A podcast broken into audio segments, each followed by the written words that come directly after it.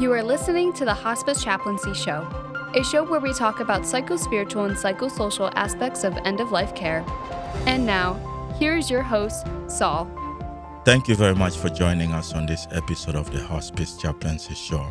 I'm Saul Bama. Today, my guest is E. Jane Wyatt. She's the author of Visiting with Love Productive Activities for Memory and Elder Care Residents. Welcome to the show. Thank you very much for having me. It's a pleasure being here. Where did you grow up? Well, I grew up in, in very, very South Texas in uh, the Rio Grande Valley. Migrated to Corpus Christi and, and spent 20 something years mm-hmm. there. And then in the year 2000, accepted a position with hospice in New Braunfels. And part of the reason I accepted the position at the time was my mother lived just 30 miles away. So I thought it'd be great to be closer to my mother because surely in her late 60s, 70s, she might need a caregiver. I got up here and uh, found out she had no need of a caregiver. She was perfectly fine and independent, but I still moved in and spent the last 20 years living with her. So, what was your role within that hospice? I was director of education and counseling. I'm an LPC, but I did a whole lot of community education, including dozens and dozens of workshops on advanced directives and end of life decisions. I read somewhere that it was during that time in hospice that you, you you identified the existence of the hidden patients. To our listeners, if you're hearing this for the first time, the hidden patients are considered, uh, just in short, unpaid caregivers and uh, without that support, their health would deteriorate completely. So, talk to us. What was your uh, discovery through hospice? You got to remember this is over 20 years ago. And through my hospice patients, I became aware of the, of the difficulties of the caregivers, the the people that were taking care of their loved ones, even family or friends. And that we weren't always addressing their needs as much as we could. And so at that time, I developed a um, training to do support group training and conducted that training with a church in New Braunfels. They gave me two volunteers and I took them through how to establish a support group just for caregivers. But the one important thing is 20 something years ago, when you looked on the list of what was published about what was considered chronic illness, Alzheimer's and dementia wasn't on there. It was it was the Parkinson's, it was the COPD, it was the cancer, but we didn't have the acknowledgement of dementia challenges 23 years ago. And so I started the caregiver support group and then it went from there. If you don't mind, I'm going to jump ahead 20 years. I stayed with my mom, as I said earlier, and she slowly developed the, the early stages of dementia by the time she was about 90. She lived to be two months short of 99. Uh, the last two years, I did have to put her in a memory care center. But it was during that time I realized I was now the hidden victim. I was the dementia caregiver that did not have the support system set up financially, physically, mentally, emotionally. And quite frankly, when you're a caregiver, that's all you have time to do. I didn't have time to research or do a lot of thinking about it. After her death, I thought, I don't want any caregiver for dementia and Alzheimer's to be in the same shape I was in, which led me to start writing books. Uh, what helped you, you know, to maintain your sense of sanity? well, that may be questionable about whether I retained it or not. Um, I've, I've always had a, a really good sense of humor, and so that that helped quite a bit. I think the biggest thing, though, was my mother was my best friend. And I am very fortunate that she didn't go into some of the really negative traits that sometimes happen with dementia. She never became aggressive. Uh, she was the, the kind, sweet, loving person with dementia that she had been before. So I think that helped. And then I did have some friends, but again, I just didn't call on them as much because I I thought I was a superwoman that could take care of everything. What are some of the tips? You know, if there's a caregiver listening to you now, what are some of the tips they can do, you know, to to cope? Well, if you'll allow me, I'm going to start with with the first book I wrote, which you mentioned. It's called Visiting with Love: Productive Activities for Memory and Elder Care Residents. And I'd like to give you the background. That book was written in anger. When my mom was at home and then when she was in the memory care center, I was angry at the family, the friends, her church family that did not come to visit. And and I just didn't understand it for so long until I finally realized that it wasn't from lack of love, it was from lack of knowledge. I had the same experience when I went in to see mom. I would go in and think, "Oh, we have we have 60 something years to share." And then get in there and realize she didn't have the memories and she didn't have the the background for for us to relate in that way. And after about 5 minutes you're ready to go. And so I thought, well, if this is happening to me, this is happening to other people. So I I wrote the first book to prepare them for activities you can do when you go see the Alzheimer's patient. It starts with the the magic of touch.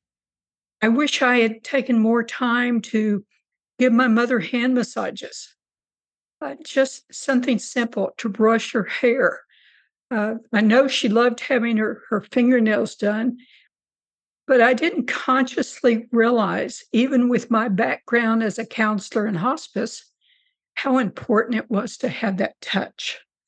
I continued with talking about music. Now, at least this I knew she always loved music. But I never took her music personally. I would take her down to the gathering points in the nursing care center where they would have a, a musician come in. But Later, I realized that I could have taken her her own favorite music and just listened to her with listened to it with her. I talk about the joy of accomplishment. Even though they have dementia, they still want to be independent. They want to be felt be useful. I was in a uh, exercise class this week, chair exercise, and one of the members in there is dementia. And I went up to her after the class and said, Oh, you are such a good dancer. You have such good rhythm. And I just enjoy being in class with you. And her face just lit up because she felt acknowledged. And then I talk about the power of movement. And also, I give a lot of thought to the intimacy of being present, mm. to not looking at our watch, if we're going to be there, don't be thinking about what we're going to be doing when we leave. If you're going to take the time to visit, give them the love that you want to convey to them. So that was that was book book one, Dr. Saul. Yeah. I like that you, you really have practical examples there.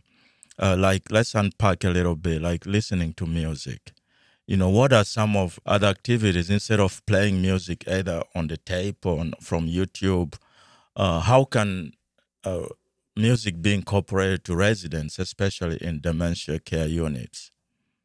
Oh i have i have now a goodie bag because i love doing presentations. I call it visitation 101 and i'll actually take my goodie bag and show people what they can take in to a nursing care center and yes, it might include the CD or it might include the, the phone, but it also might include the musical instruments uh, that you pick up at the, the dollar store, that they can beat on a drum. It, it could be as simple as pennies in a coffee can that they can rattle and beat to the music. So it doesn't have to be anything expensive or elaborate. something to allow them to keep the beat. And within that same frame, you can combine the beauty of music with the power of movement. We all grew up singing songs like Itsy, Itsy Bitsy Spider and doing the hand motions of, of going up the, the spout or I'm a little teacup. Well, these are all songs that are in their memories. And you start doing the hand motions and they'll follow along. And by the way, I'm sure your readers probably already know this, but the sense of music is in the part of the brain that is the very last part of the brain to, to fail with Alzheimer's. So music is how we connect with them the longest. I like that. And also, apart from music, I've noticed um, in some patients uh, how video therapy uh, helps, you know, tapes of, you know, old home videos. Sometimes they like to see that too. Oh, they'll sit for hours and look at it. but you know, I'm gonna I'm gonna say one thing that goes back to the intimacy of being present. Yeah. Is I've seen too many times where people go into a memory care center or, or have their loved one at home and they stick them in front of the TV and put on a CD. And even if it's old family photos. And I hope that they will also understand how important it is for them to sit there and watch and laugh and clap and say, oh, look at that. And it, it makes the experience so much more powerful. Yeah. You know, let's revisit the part where you said when your mom was sick and her friends and people from church, uh, either they came or rarely came. And part of that you said is because of probably the lack of knowledge, uh, not knowing what to say, what to do. Uh, but I like the aspect of being a supportive presence. You really sometimes you don't have to say much. You can hold a hand, you can read a poem. So really, I think people underestimate the power of supportive presence. Oh, it's it's so powerful. You nailed it right on, just spot on. Yeah. Well, let me share my favorite story about that. Mom's in the memory care center, and and most of them are built where the rooms are in a U uh, formation, and the end of the U empties back into their lobby or their dining room. That was the way mom's was. And I came in one day and she was coming rolling down the hall and she saw me and she said, Well, look who's here. I'm so happy to see you. and I so I just sat down in, in the lobby chair. And it was a very active day for her because she didn't stop. She just rolled right past me and then started going around the U shape again. Well, I knew where she was going to end up, exactly where I was. So, in a little bit, here she comes rolling down the hallway again. And she said, ah, When did you get here? It's so good to see you. Totally didn't remember I was there five minutes ago. Yeah. Okay. And then once more, she kept going, kept going round the U. This time, when she came down the hall, she said, Where have you been? I've been looking all over for you. Now, some people might say the visit was of no value because she didn't remember for five minutes. Mm. But I'm telling you that every time she saw me and her face lit up with joy and, and pleasure, that that made that visit worth it. Emotions last a lot long longer than memories do, and her emotion of being happy carried her through that day. With that, we'll take a little break and we'll be right back. Continuing to be a leader in the field of spiritual care at the end of life, Hospice Chaplaincy provides high quality professional development webinars that will improve your practice of spiritual care at the end of life. Check out our latest webinars at www.hospicechaplaincy.com. I'm Sol Bam, and we continue our conversation with E.J. Wyatt. Your second book is Communicating with Love Creating Joyful Conversations with Memory Care and Elder Care Residents. What was the motivation behind that book? There are so many simple tips on how to create a more engaging interaction with your dementia loved one that I, I went through, and it's made up of, of probably 20 tips.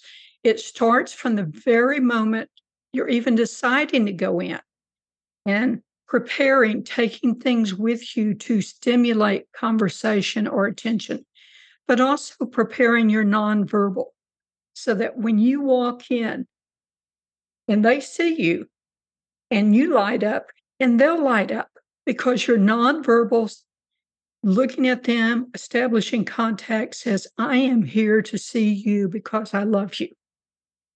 Now, one of the things that happens with uh, people, especially in dementia uh, memory care centers, is it gets to be close to an holiday. And so all the family comes in from home or, or comes in from a long distance. And somebody comes up with the bright idea oh, let's everybody, all 20 of us, go see grandma. Grandma is overwhelmed. There's kids running here and yonder. There's adults having many conversations with themselves. The noise level is, is raised. It becomes so overwhelming. And then you think, oh, well, grandma didn't really enjoy that visit very much. Well, it's because it was too much. So, one of the things I encourage families is go one or two at a time, more visits, not more people. Other examples people tend to talk to the dementia patient in baby talk, and that's so disrespectful. They are adults. Now, you don't need to bring out your five syllable words or 10 syllable words. You don't need to have the biggest words. You need to keep your speech plain and you need to keep it shortened. Your sentences probably need to have five words, but but don't humiliate them by treating them like like babies. Uh, and one last tip I'll, I'll give you from the book is to gesture when you're talking. When, if you were talking to me and you say, look over there at that woman with the red hat on, I could immediately turn because right now my cognitive ability is pretty good. And so I could instantly identify woman and identify red and identify hat and see instantly what you're talking about. But with the dementia patient, it takes them longer to process. And so instead of just saying, look at that woman with the red hat, isn't it pretty? Gesture at her so they can follow your lead and look over there and have a head start on figuring out what you're looking at. Mm-hmm. So the hmm. book is full of, of practical suggestions to enhancing communication. So let's talk a little bit about uh, end of life issues in Alzheimer's and dementia care. Uh, what have you found to be some of uh, the major issues, especially when they're nearing death? I'm going to ask you if you've noticed this that because we worked with hospice and we've been in it for so long and we know all the ins and outs, does it sometimes surprise you when you get into an end of life decision making period of time and and the caregivers don't know what the doctors are talking about? Yeah. or how the procedures work? This is what prompted book three that i'm just finishing on end of life decisions i guess i thought because i knew it everyone knew it but last year i was with a friend uh, at the with her at the hospital with her mother mother was 96 mid stage uh, dementia, COPD. And my friend came out just shaken because she said, the doctor presented me with a do not resuscitate order for, for CPR. And and it was beyond her comprehension why they wouldn't do that.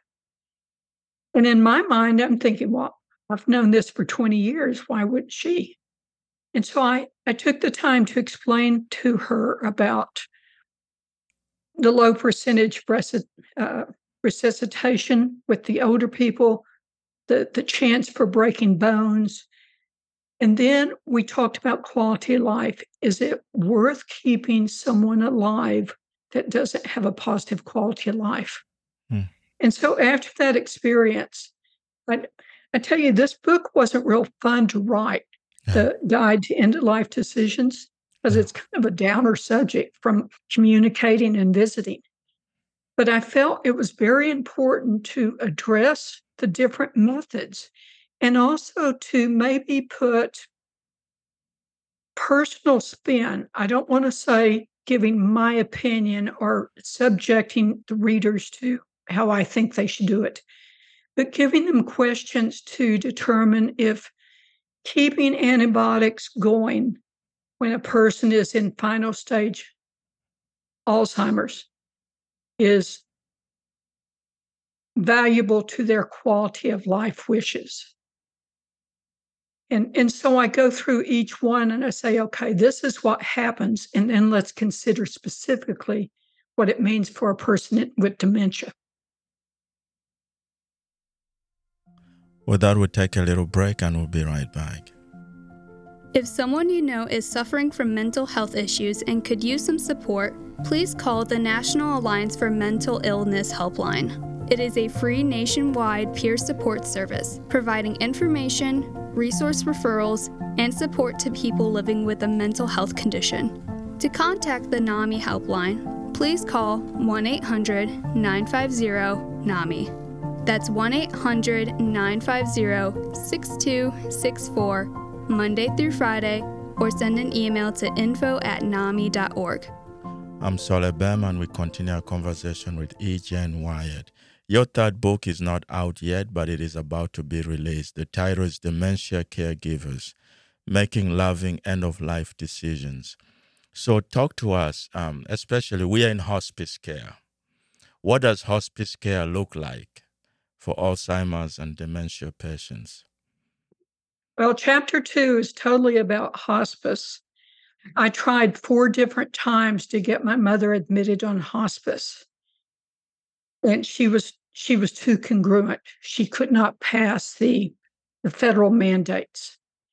And so part of my chapter on hospice is to talk about what the what the mandates are and when you can bring hospice in and then the rest of the chapter is certainly focusing on on the tremendous value and help to the family from having social workers, from having chaplains, to having the registered nurse, to having a hospice doctor, to having the CNAs to help for them to bring in supplies, to bring in medicine, and goes all the way to the end, keeping the person out of pain, letting them letting them die with grace and dignity, and then offering bereavement support to the family. All of those are so important.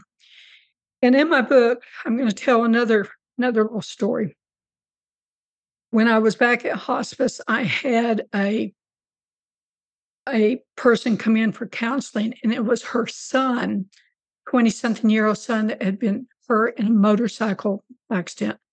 Now, when I say hurt, the only physical signs were bruises on his knuckles.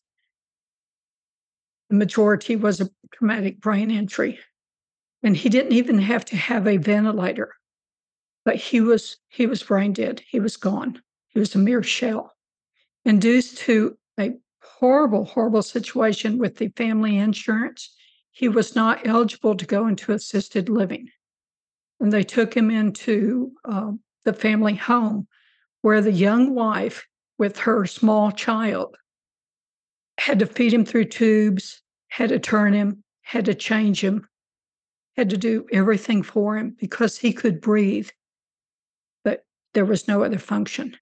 And after three years, the wife finally decided to stop artificial hydration and nutrition with the help of, of hospice workers. But the mother came to me and said, How can I let my daughter starve my son? And so that gave me the opportunity to, first of all, again, talk about quality of life, not just for the son, but also for his child and for his wife.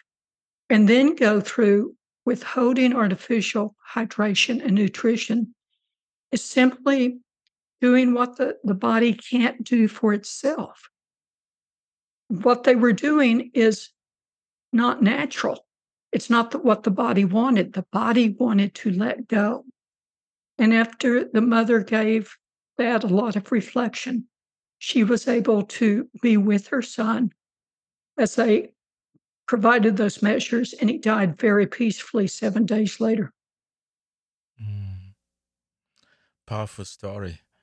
Um, what is the uh, importance of visitation, especially during end of life care for Alzheimer's and dementia patients? In the book, it talks about active dying and how some people think that their loved one should not be alone when they die. And so I address situations like that and say it's it's not your choice. I know of situations where the actively dying person waited till everybody was out of the room Yeah.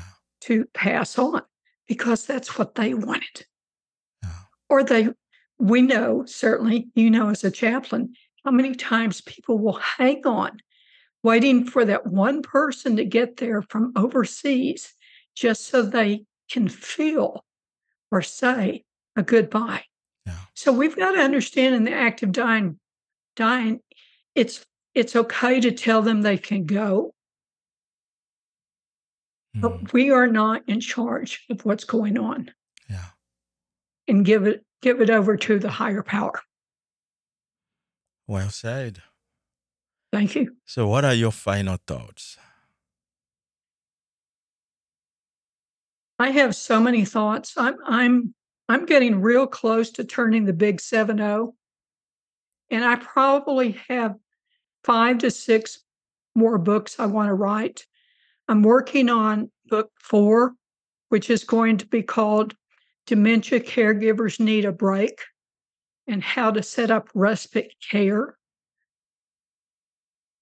I have so much I want to share. It's not these aren't necessarily things I knew when I was going through it on my personal walk with my mom.